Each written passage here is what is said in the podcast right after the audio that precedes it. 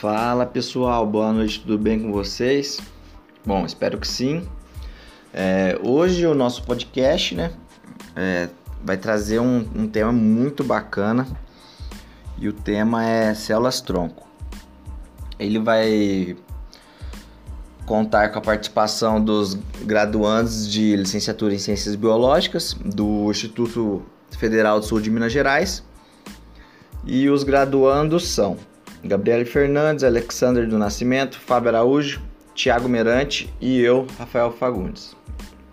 Bom, é, a nossa discussão ela vai ter como base um texto que eu vou ler em seguida aqui para vocês. Todos nós já fomos uma célula única, resultante da fusão de um óvulo e um espermatozoide. Esta é a primeira célula que já tem no seu, é, no seu núcleo o D N A com toda a informação genética para gerar um novo ser. O D N A nas células fica é, extremamente condensado e organizado em cromossomos. Com exceção das nossas células sexuais, né, o óvulo e o espermatozoide, eles contêm vinte e três cromossomos. E todas as outras células do nosso corpo contêm quarenta e seis cromossomos. Bom, voltemos agora à nossa primeira célula resultante da fusão do óvulo e do espermatozoide.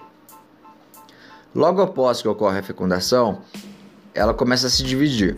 Uma célula em um, é, uma célula em duas, duas em quatro, quatro em oito e assim por diante.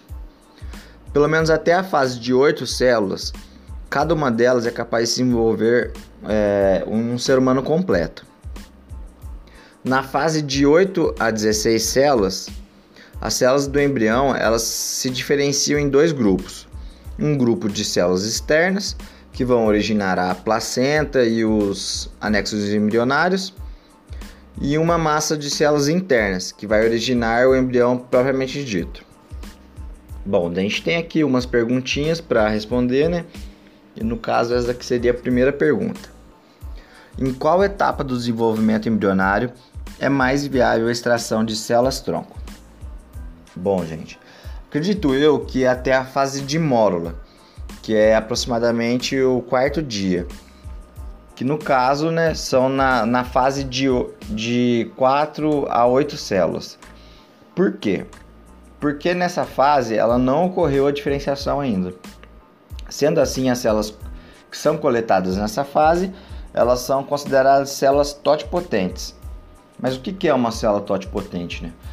É, a célula totipotente são as células que são capazes de se diferenciarem em todos os tecidos que formam o corpo humano, certo?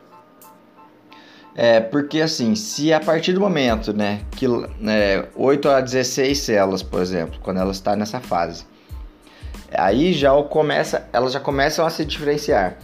Então, a partir do momento que elas começam a se diferenciar, ela perde essa capacidade, né, de totipotência, e ela começa a manter as características após a, a diferenciação. É, vamos para a segunda pergunta. Defina o que é célula-tronco. Bom, célula-tronco nada mais é do que uma célula com potencial, né, de se diferenciarem em todos os tecidos e órgãos é, do ser. Então, pessoal, é, aqui é o Alexander. Eu vou falar para vocês é, o que, que são essas células-tronco. É que elas são células muito especiais, né? E também surgem no ser humano, ainda na fase embrionária, é, previamente ao nascimento. E após o nascimento, alguns órgãos ainda mantêm dentro de si é, uma pequena porção de células-tronco, e que são responsáveis pela renovação constante desse órgão específico. Essas, essas células É, tem duas características distintas, que primeiro, é, ela consegue se reproduzir duplicando-se, gerando duas células com é, iguais características, né? E segundo, é, elas conseguem diferenciar, ou seja, é, transformar em diversas outras células de seus respectivos tecidos e também dos órgãos, né? E um exemplo de célula-tronco é a hematopoética, né? Que no adulto, ela se localiza na medula óssea vermelha, e na medula óssea ela é responsável pela geração de todo o sangue. E essa célula que é, efetivamente é substituída quando é feito um transplante é, de medula óssea. E eu vou falar para vocês agora sobre os três tipos de células-troncos. Que primeiro, é as tipopotentes, né? Que são as células originais do embrião e que têm potencial para se tornarem tanto células do corpo quanto para a formação de êxtases embrionários, como a, como a placenta, por exemplo. É que são células que dão origem ao embrião é, após o início da gestação. Em segundo, o que eu queria falar para vocês é que são as pluripotentes, né? Que são células capazes de se tornar qualquer tecido do corpo, é, mas também não formam estruturas extras embrionárias, né? E também são encontrados apenas no embrião, em fases iniciais de formação. E eu queria falar para vocês sobre a última célula, que é a multipotentes, né?